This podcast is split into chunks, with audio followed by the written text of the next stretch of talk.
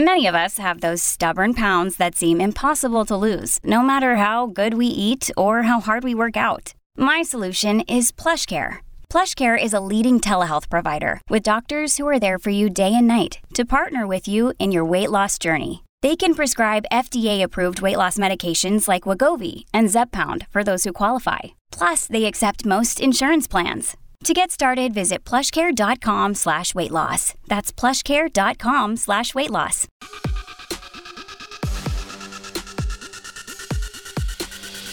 Coffee and Cream with Rogers and Benning on Hail Varsity Radio.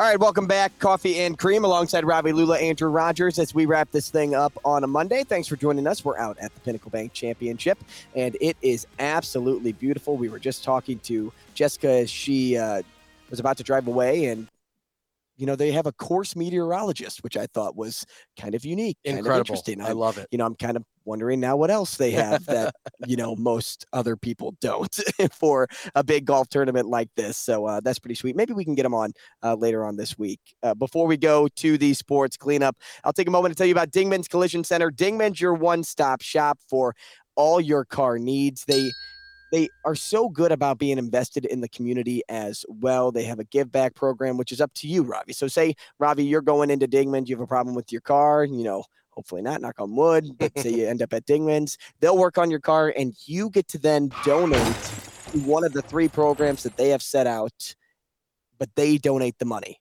You choose which organization gets the donation. I think that's like such a cool way to get people involved in, in charitable organizations here in town. And they're all about investing in the community and investing in youth.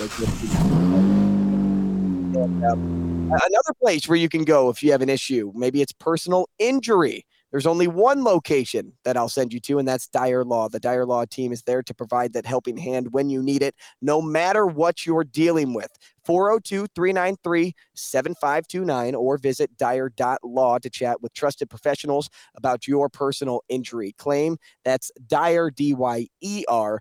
Dot law. Shane, do you happen to have the sports cleanup intro? Uh, for you, Andrew, I do. Things you wanted us to get to from the weekend, but we didn't. Clean up on aisle six. It's the Coffee and Cream Sports Cleanup on Hail Varsity Radio. Okay, Ravi, the big thing I wanted to first talk about with the sports cleanup was I'm disappointed. Um, the U.S. women's national team knocked out in the round of 16 Sure. Yeah. to Sweden. Um, not only were they knocked out, this was the final year of a bunch of greats Sure. on the team, Yeah. kind of like that strong core group. You had Megan Rapinoe, you had Julie Ertz, who retired. Um, Alex Morgan did say that she would come back, Mhm. uh, but aside from that, like the the the powerhouse of once we of what we once knew Yeah. was United States women's soccer. No more after getting just completely destroyed this year. And uh, you know, I I say that with such reverence because Sure. of what they've done. Yeah. But the expectation that was set for this team Yeah. every single tournament and watching them operate, they never looked ready to play.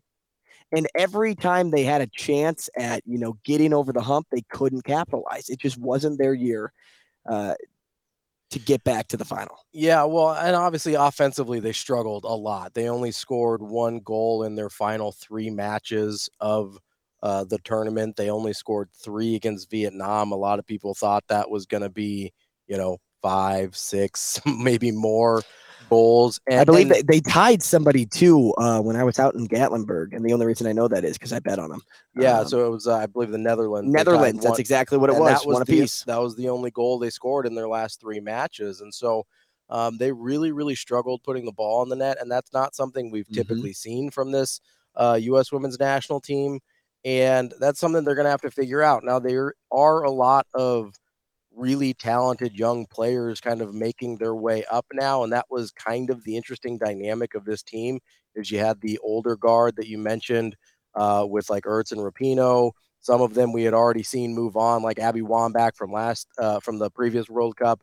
But some of these kind of stalwart players that we had come to know and love for the U.S. Women's National Team were getting towards the end of their careers uh, here. And there was, I don't want to call it a tension, but there was an interesting dynamic between the young up and comers and the older guard that was still kind of hanging on for their last World Cup here. So um, it's going to be really interesting to see moving forward um, what this looks like. I don't think this spells doom and gloom for the U.S. women's national team by any means, but I do think they're going to have to deal with a couple things here. A, kind of getting some seasoning for this uh, new young group of athletes that they've got coming up that's super talented, but obviously doesn't have the experience that this last group did. And then also dealing with the fact that the rest of the world is catching up with them in a pretty serious way. And I know there's been a handful of countries that have been really good and really competitive with uh, the U.S. women's national team over the past several years, but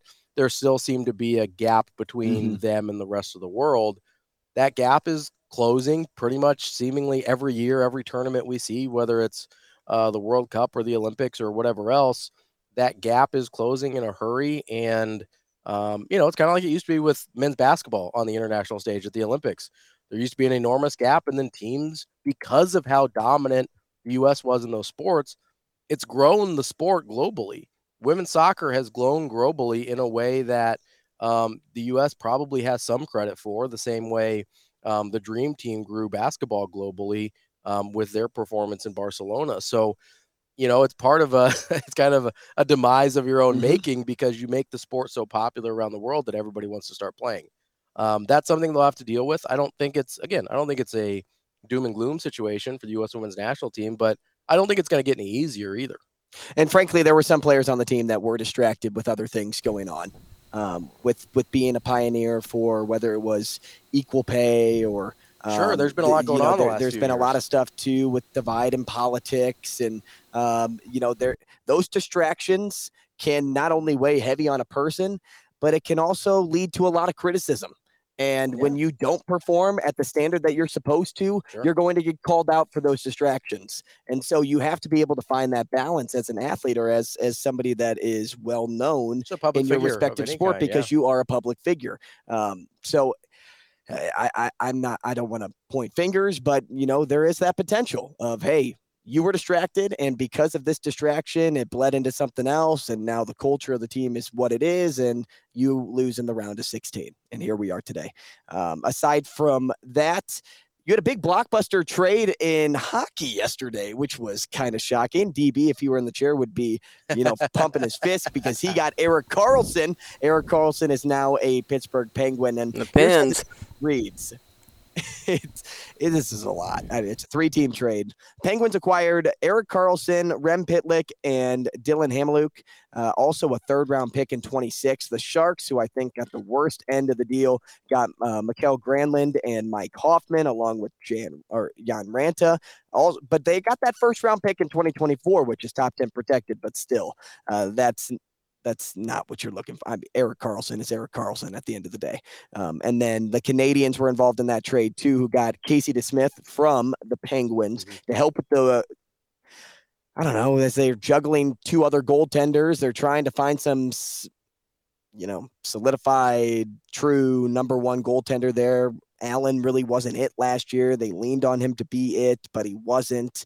Uh, so, uh, you know, you have some options there in Montreal, but all in all, the Penguins seem to get an A plus deal, yeah. especially because they got Erik Karlsson. And it looks like here's what the Penguins are doing: they're thinking old and staying old. You know, Malkin has, I think, three years left on his contract. Crosby has two. Letang is up there in age. I think he's like 36 or, or somewhere around there. So the Penguins are playing to their strengths, and I think that's why they're given an A plus in a deal like this. Well, yeah, I mean, when you've got an older core like that, you kind of want to extend that championship window as much as you can by uh, taking advantage of of what you got on the table right now. Obviously, bringing Karlsson in is a huge addition for them uh, as well. So, you know, it's it's honestly what I was hoping the Warriors were going to do last year, and they finally did this year by bringing in Chris Paul like don't run from the fact that you're aging as a group embrace it and just try and maximize that window. It looks like that's what the Penguins have decided to do. Now, Major League Baseball uh, is something to continually be something that you pay attention to at this point. It is August 7th. We are getting closer and closer to the end of the season. There's still a ways to go. I, I want to say there's about 40-ish games left somewhere around there um, I think but we're right at 50. Oh, okay. So right at 50. So yeah. there you go. 50 games left in the season.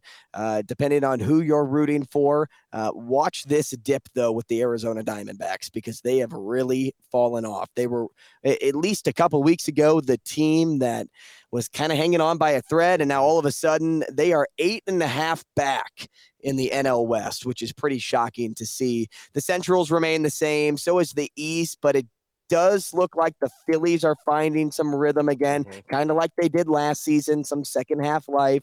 We I don't think they're catching the Braves, but they got no, but we predicted the Yeah. Marlins would fall off, and after the trade deadline, we knew the Mets were transitioning, so they'll they won't be an issue. And then you kind of get the same teams as you go up toward the East, Central, and West. But seeing the Diamondbacks just just kind of get kicked and stay kicked while they're down, like it's it's not something you want to or a position you want to be in if you're an Arizona Diamondbacks fan. Well, and the thing that I'm looking at, obviously, you know, as a Red Sox fan, I pay pretty close attention to the AL East. Uh, don't want to talk about where the Red Sox are in the AL East When right they're three games above 500 and still 12 and a half back. right. Yeah, that that division is crazy. But how about the Orioles sharing the 70 win marker with Atlanta as the only teams in the league right now uh, at that threshold? I think You're the, telling me you didn't predict that? I think the Orioles might uh, Be might- better than Well, we've given them credit for? well, they're certainly ahead No one wants to buy in yet. Well, I, I think we just keep waiting for them to run out of steam, maybe run Mhm. out of gas a little Sure. bit. But they do have a ton of young talent, both on the roster and in the farm system. And it's maybe they're just early. Maybe they just got here early. Well, and they added Jack Flaherty at the deadline, who's been really good for that team so far. Okay, one final time, I want to set a reminder for you. A reminder August 13th, Sunday at 7 o'clock on Nebraska Public Media. You are catching the one and only Damon Benning narrating in the Deed the Glory Memorial Stadium. It's Nebraska Public Media's newest local sports documentary. It follows the evolution of the stadium. Again, one more time, that is August 13th at 7 p.m. That'll do it for today's show. We'll see you tomorrow.